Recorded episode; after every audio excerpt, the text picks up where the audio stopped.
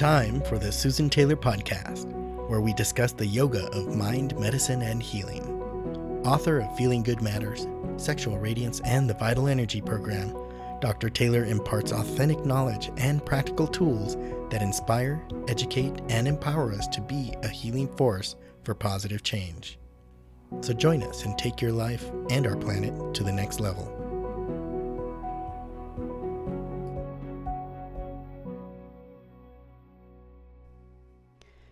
Hello, and welcome to episode 108 Take Charge of Your Life Five Master Keys to Live in Happiness. You know, everyone wants to be happy, healthy, and successful in life, but where do we find the guide to having this as our living reality? You know, do we have to go out and search for guidance, or do we have those potentials already within ourselves? In today's episode, I'd like to discuss five actions to live successfully in the world, meaning that to live successfully, we don't have the disturbances and distractions that cause us to be fearful, fatigued, frustrated, basically unhappy. And I'd like to talk to you because I receive these messages from the masters that I've trained with, and I'd like to share them with you today. You know, if we inquire and pay attention in life, we can see that it's divided into two aspects or two subsets. One is a life where we're in touch with our thoughts, feelings, and sentiments, our internal life, who we are. And then there's the external life, and that's our relationships, our actions in the outside world, how we interact with our jobs, our families, and everything external to us. Both have their purpose and are of equal importance, of course, and no matter what, we can't ignore our external life if we have a body, breath, and mind. In fact, if we've taken on a body and we're, you know, breathing and walking around, we need to pay attention to our external life. Because we still have to eat, sleep, and breathe and take care of our body, and we all know that to function in the world. So, life in the external world is as important as our life in the internal world. Just currently, we're spending more time externally and not enough time internally. You know, as a master once said, even one who has renounced the world has to understand the world. And even one who has renounced the world has to understand what a relationship means, what the proper definition of relationship is, because life itself is actually a relationship. You know, the body's related to the breath, the breath is related to the mind. The body, breath, senses, and mind all function together as a unit. Everything is a relationship. So life virtually means relationship. And when we look at that, the art of living and being requires that we have an understanding of our relationship to the external world, to ourself, and our all, all our relationships. So in other words, internal and external, all of it is based on relationship. We know that all human beings have inner potentials. Uh, many of us are not aware of the full spectrum of what these potentials are. And if we are, we don't know how to use them skillfully in a manner which will benefit our lives. You know, it's well known that those who are not happy on the inside could never be happy on the outside. And cannot, this is not where you could say, hey, I'm going to fake it till I make it, because people who are really connected to themselves on the inside can see through this. We can only make others happy or love others when we've learned to be happy and love ourselves, and that's the truth. You know, our success and fulfillment in life lies in our happiness. You know, you've heard me say focus creates happiness. And in our resilience training and all the other trainings, we emphasize this because I'm able to back that by research. So it's not something that's just fluff that I'm talking about here. So we can also say that the keys to happiness lie within us, but our modern life and culture doesn't teach us how to find them. You know, it's useful to have a few formulas to practice in daily life to make it more successful. I've not created these formulas. They are derived from the master that introduced me to yoga science, and they're based on his observation, which were based on his experience. Again, it's not the mind that's coming with this, it's the full engagement of life and practice and experience where these great masters and rishis come forward with what they teach. So these are the five points he emphasized uh, to, re- to attain success in life. And he taught that we should really learn and apply these five points. So I'm going to read them to you. Um, I have them down on a paper right now. And then what we'll do is we'll go over them and I'll give you one at a time. The first one is how to decide things on time. Second is how to study personal habit patterns. The third is how to conduct ourselves in the external world. Fourth is what attitude to take in the world so that we're happy. And the fifth is where to find happiness. So let's discuss now one at a time. The first one was deciding things on time. And the first point to understand is the philosophy and science of decision, how to make decisions on time. You know, the most successful person is a person who knows how to decide on time. You know, there are many extraordinarily brilliant people who understand things very quickly. And when the time comes to make a decision, when that opportunity arises, they withdraw and they're not able to act. They don't know how to decide. In fact, they know they should learn to decide on time, but they just don't do it. And they always say, Well, I knew it. I understood that. I understood the key, but I didn't act on time. And then, you know, they may think correctly and accurately and understand the situation properly, but they lose confidence. So losing the confidence is what makes them not to decide. They're not able to step forward. You know, this is a world of competition. It is. I mean, the world is based on that. Someone else is trying to attain the same things that we are. So if we don't decide on time, someone else will attain what we want. That doesn't make them a bad person. It just means they've stepped forward and they made a decision and move forward. You know, time is valuable in the external world. And if we have any kind of uh, plant, many of you have had plants, say bamboo, and young bamboo sprout is going to be very flexible, very easily bent, supple. But as it gets older, it becomes mature and you don't bend that big stalk very easily.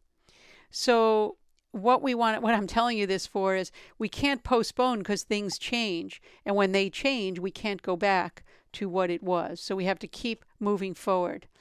And then we also have to think not to make decisions in haste, of course, not decisions fast, but I think many of you know what I mean when I say, uh, or maybe all of you do, we just really need to make decisions in a timely manner. I know for myself that has been something that I had to work on.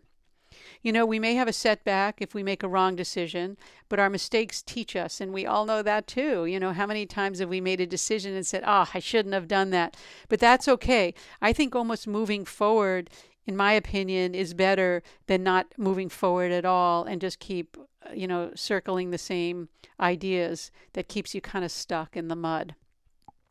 You know, many people avoid making decisions their whole lives. So, that decisive faculty of mind, many of you have studied with me in the resilience training when I talked about the faculties of mind. The decision making, the buddhi is one of the uh, faculties that really needs to be, it's that faculty of discrimination. It needs to be tended to. Otherwise, we become rusty and it dies. It dies on us, and we don't have the ability to make decisions anymore. And then these are the people, if you know anyone, uh, these are the people that have to become dependent on others. And I say they have to, it's because they've created that for themselves. They need others to make their decisions. We've all seen it. I know I've reached out. How many of you have reached out and said, ask somebody to help with a decision? Now, it's one thing to bring things up to people, but you finally have to make that decision for yourself. You know, when we study the four functions of mind, uh, where I talk about the buddhi, the faculty of decisiveness, the ego, the principle of our identity. Remember the chitta, the storehouse of our impressions. And of course, our manas mind, which is the importer and exporter of sensations and experience. That's where all the thinking comes in play. You know, when we learn this and learn how to really move through this, again being trained properly on how to really recognize this and work with this then we become aware of the proper you know the power of our own will. You know, willpower is that something that's within us that comes forward and says, Do this, I will be helpful for you. So, training the internal functions, and we do that through meditation training, our resilience training, uh, breathing practices. Again, human to human contact with training ourselves helps us to understand the decisive faculty of the mind. Without, we can't be successful without that. You know, my teacher said something, and I'm going to quote and unquote it uh, so that it's not my writing on this. We should understand our capacities and potentials, and then we should express ourselves in the external world with full confidence, acting without any reservations. You know, there are three steps in performing the action. Is first forming the opinion within ourselves of what we want to do for that action, expressing our opinion to others, and executing our opinions in action. And when I put together any of the healing modalities or the courses, I always say, uh, recognize what it is and then restore function and then take action in the world. And it's just more of a, a gentler way or more of a concise way using the language of a Western mind to bring this principle across. The second is understanding habit patterns. That's the second uh, the second that I talked about in the five points where we want to attain success in life. So the first was deciding on time, and then the next is understanding our habit patterns. Now, I've really drowned in this, right? Habits, habits, habits. We have to learn certain habits to or learn them so that we can create new grooves in our own mind. And the only way that we do this. You know, the, to learn in life, and I know the learning that I've done in life, yes, I've had great masters work with me in life, but I've also done self study with the knowledge that I've received. It's not one to just get something in a class, we must perform self study. And my next podcast will be on becoming the yoga scientist because that's really a scientist is one who does study but when we apply it to the self we become it becomes self study you know we should learn to study ourselves and if we really want to understand ourselves we can analyze our own personality by understanding our habit patterns. Habits are wonderful because they really talk about where we are and it's not difficult. We should simply try to be consciously aware of every action. You know, and I say consciously aware, living in the moment to remain calm. Awareness is really the root of everything for change, even to heal, nourish, and transform your whole being. It's being aware. And when we're aware of every action, that's what people term mindfulness, right? We realize that our actions are virtually all our thoughts, right? Without thought, there can be no action. Habit patterns and thoughts are revealed through our behavior. We can see that. And there's a whole branch of psychology be called, you know, behaviorism, and it's based on that concept. But we have to really understand our external behavior and but that alone is not going to reveal everything about a person by the way you know we can see many people can say cry is it crying from happiness crying from sadness you know, we don't know that. And that's what I mean by the external behavior. We need to go a little bit beyond that and get into the internal. What is the cause of all these issues that we do have or all the habits of whether crying, laughing, getting angry? What's what internal states uh, do we have? And that can't be understood through behavior analysis alone, just to keep that in mind. You know, behaviorism is great, but that's external. We really need to know what's happening on the inside. So, by knowing, by our self study, knowing our habit patterns, we can analyze and understand our own personality. And for those that might be new to this, what is personality? Well, personality comes from the root persona, which means mask our personality is a mask that we wear. And some say, I think it's the Jesuits that say, give me a child for the first five or seven years, and I'll tell you, I'll give you what he's going to be in his life. And what that means is uh, they literally trained uh, young, I suppose, young, young uh, people. But during those those years, we developed those masks in order to uh, really uh, work with our, you know, what to wear out in the world. You know, we want to express ourselves in the outside world. So our personality is a character, and that character is composed of our certain habits that we've developed. And we have numerous habits, and there many of them are programmed early in life, but that doesn't mean you're stuck. It just means that you have habits that you can identify and then work with new habits. Remember, a habit pattern is a conscious thought or action that it repeats again and again and again. And this creates a groove in the unconscious mind and forms an unconscious habit. So, unconscious habits are stronger than our conscious habits, and all those habits are actually self created. So, when we sit down and try to understand which of our habits control our life, we see that there are many deep rooted habits. And we do this through meditation and the trainings of when we train our mind. And we do that through meditation, and we're able to study ourselves. You know, the master used to say, you know, meditation is oh, introduces you to yourself. The greatest teacher will introduce you to yourself, and that teacher is within yourself. So we should also learn to carry out our intentions. So we're talking about habits, but we also want to learn to carry out our intentions. You know, many people have good intentions. They do something, you know, kind for their neighbors, and then they think about it all the time. But these thoughts are, you know, they want to do something for their neighbor, let's say, uh, and they just the habit's not executed. So we have to allow our these intentions that we have to be executed out with what we want to do. And if they're not executed, they, we usually become sad or miserable. You know, once we decide that we want to get up in the morning and do our meditation, that's an intention. Don't say it if you're not going to do it because then you become unhappy and you actually weaken the will. And it's not good to say anything that you know you can't do. Only speak what you can do. And that was once given to me very young as a child. Only say what you can do. Otherwise, you're going to disturb the mind. We create misery for ourselves when we don't bring our good thoughts out into action. And there was a French writer that explained uh, the concept and said all good thoughts that are not brought into action are either treachery or abortion. We've either aborted it or we've committed a crime against our own wisdom. So, good thoughts are those that help others and help us also. But thoughts that are not so good are those that obstruct our progress and create barriers for others. We don't want to be doing that. We don't want to put an obstacle in our own path, and we don't want to create barriers for others. So just keep in mind that deep seated habits can keep us from doing what we want to do and knowing even if it's good for us. And, you know, with the new year coming forward very soon, you know, people are going to start thinking that's what people do, think about change. And change is in the horizon right now. So let's let's become very uh, strong about this and get some of these deep rooted habits that may be obstructing what we want to achieve in life to be really happy.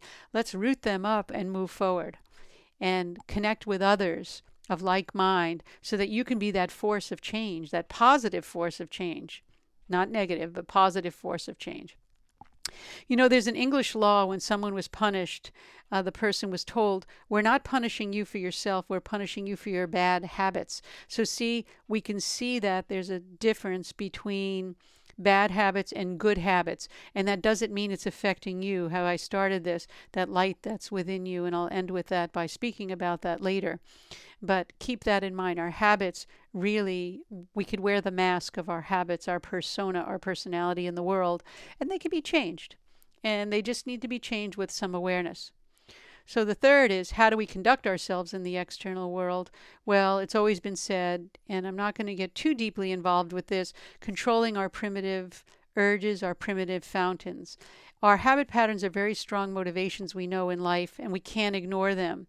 And we don't need to be creating a defense mechanism and, you know, think others have it. Well, I'm just human and that's why I did it. No, we don't need to be talking about that way. But there are a few basic habits that arise from the four fountains that I just the the primitive fountains or the primitive urges. And the reason why they're called primitive is they're really deep rooted in our psyche because they're in the animal kingdom. But we unlike the animals that are in nature we're still in nature. Well some people are in nature others are uh, learning to not do that.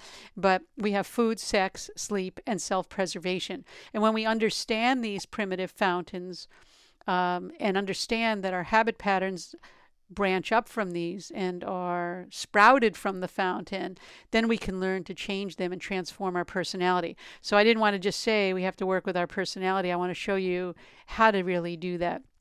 We know that food is the first basic urge. And, you know, people overeat when they're undersexed.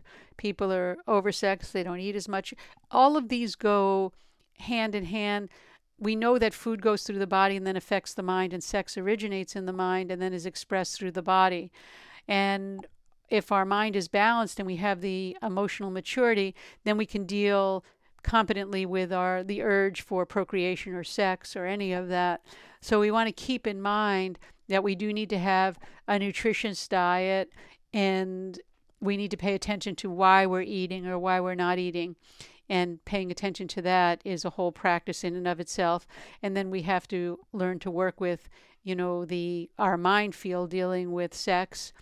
And you know the body can't handle this rush and this uh, flood of energy in the mind.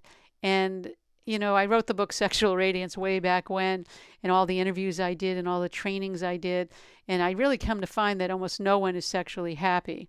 Because to have a balanced sex life, we have to understand that a calm, tranquil mind is necessary. And people are involved in the sexual relationships with you know, nervous energy, nervous tension, because their body cannot handle that energy field. So if we start going to the energy field and seeing what that is, you can actually take that sexual energy and become a creative genius because that's it's the same kind of energy of creation. One is just at a lower center and one is just at a higher center. It doesn't mean sex is bad. It just means that we need to be able to collect and contain that energy and utilize it in a controlled fashion.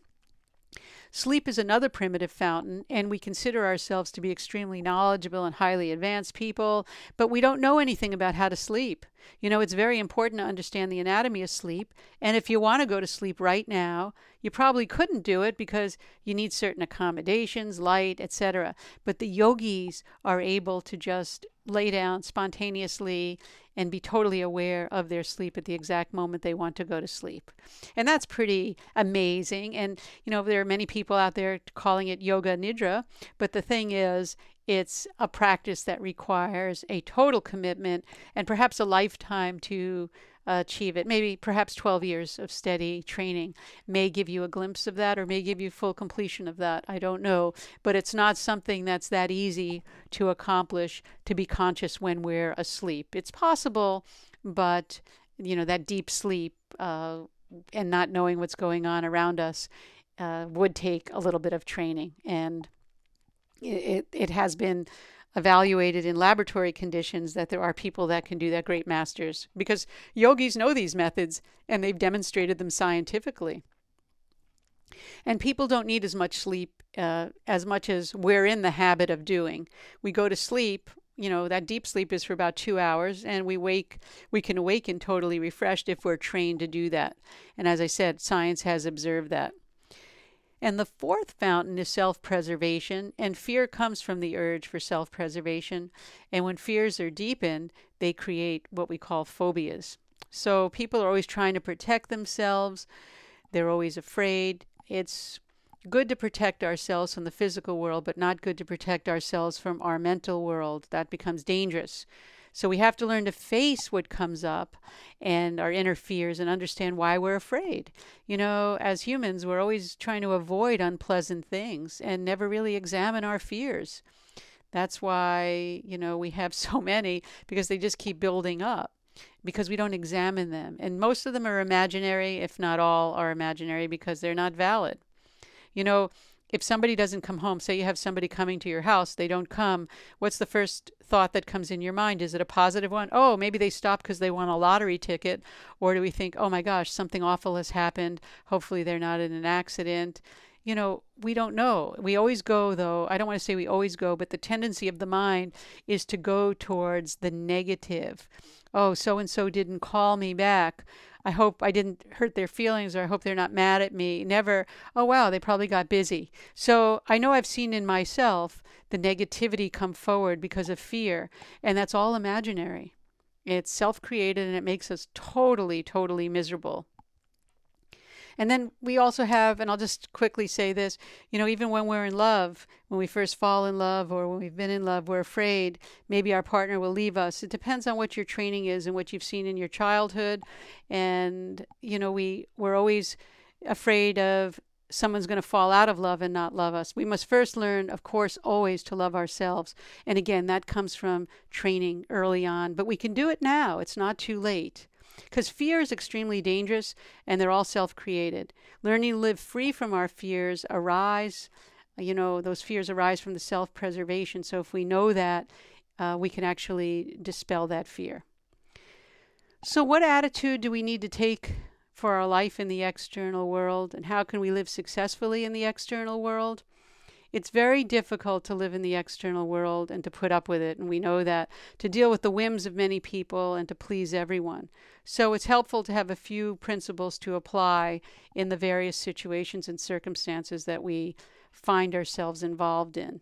And that's what we need to be successful. You know, we waste a lot of time and energy, um, you know, thinking and spending time on what others are thinking, what others are doing, and even not enjoying where we are. How many of us have gone to most beautiful places and we're carrying our family issues with us, we're carrying our job issues, our marital issues with us instead of enjoying the beautiful surroundings of where we are? You know, all things are momentarily, everything's changing, so nothing outside is going to make us happy. And, you know, you don't have to renounce the world and Eh, Eh, that's not the way to go either. But we can live in the world and learn to use things of the world as our means. And it was St. Bernard that said, Learn to use the things of the world, but love God alone. Loving God can mean a lot to different people. God is within us, and we need to love ourselves and that light within our own self. And then we could broadcast that into the world. And that's loving our responsibilities and discharging our duties, doing our duties with a lovingly manner without attachment. The whole idea and the grand finale is to be able to serve the world and serve others. But that's only after we've connected to that uh, center within ourselves, that light within ourselves. And, you know, I've spoken to many people who think that when I say, you know, don't attach yourself to people or things, they think I'm saying don't love others. But love is different from attachment. And if we love, remember I did the, some of you who have taken the class with emotional alignment, I talk about that and I say, when we learn to love, we learn to give away. We do everything with nothing, expecting nothing in return. We're not attached. And I always use the example of taking care of a baby. You know, we don't expect something in return, and that's what pure love is. In attachment, we expect all the time, and we're never fulfilled, and we become miserable. So we have to have the attitude there's not one single thing in the world that is really ours. And we can have things, we can learn and love things, but we can't possess things. And when we have that, we have total happiness. We have to learn to understand that needs and necessities are different from our wants and desires. You know, I'm not saying don't enjoy the objects of the world, but don't collect what you don't need for your, you know, feeling an insecurity.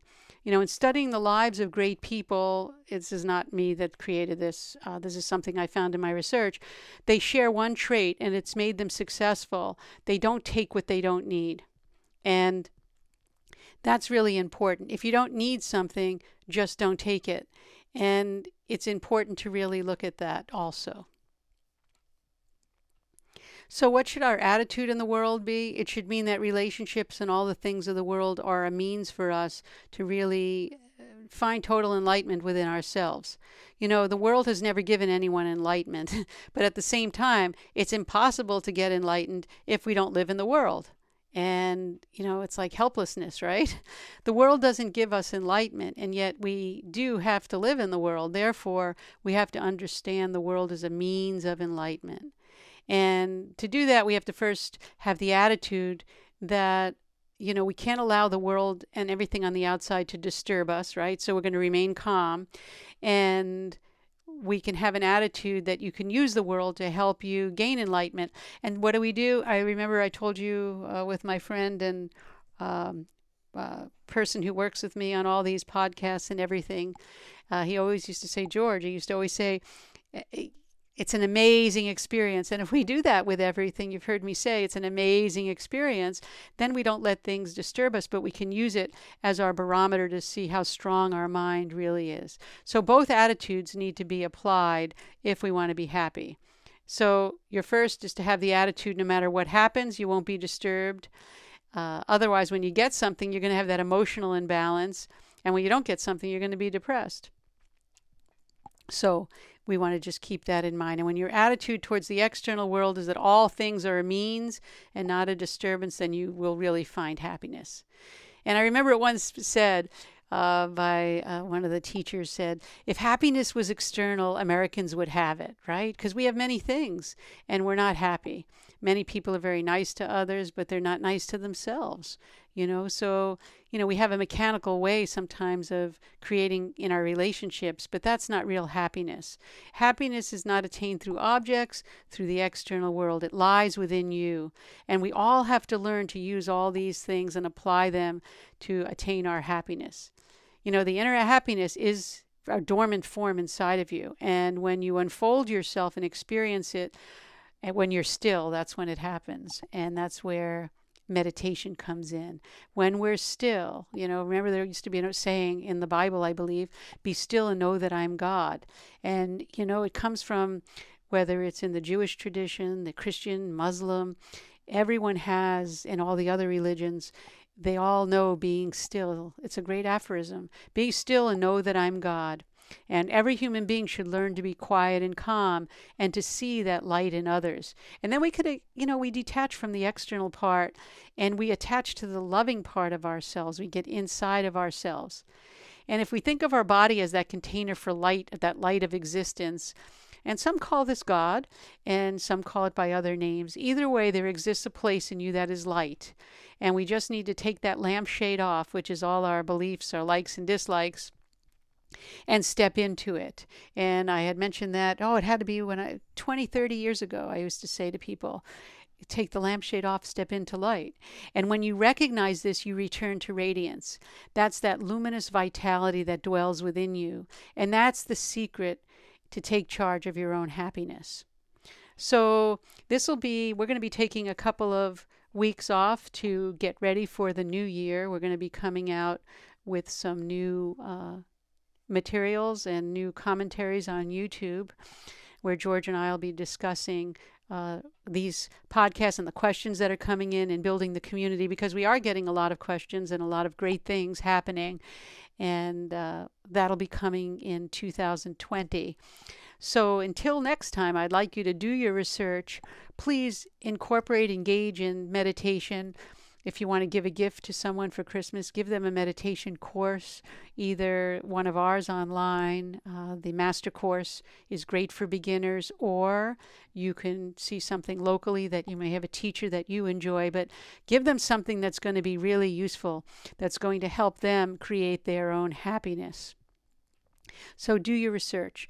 And if there's someone you know that may really, you know, want something or find this material that I just presented uh, useful, please share it. That's how we could serve humanity as a whole by sending a link to someone, by sharing thoughts with someone, and by getting them involved so that they can benefit also. And that brings us to the end of this episode. And know that the Susan Taylor podcast does come out every week, and it's available on iTunes, Stitcher, YouTube, and other podcast platforms.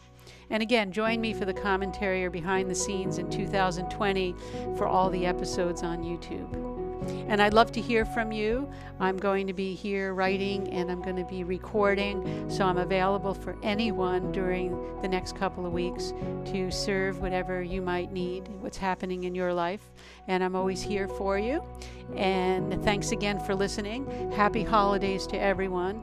And until next time, remain calm, consciously aware, living in the moment.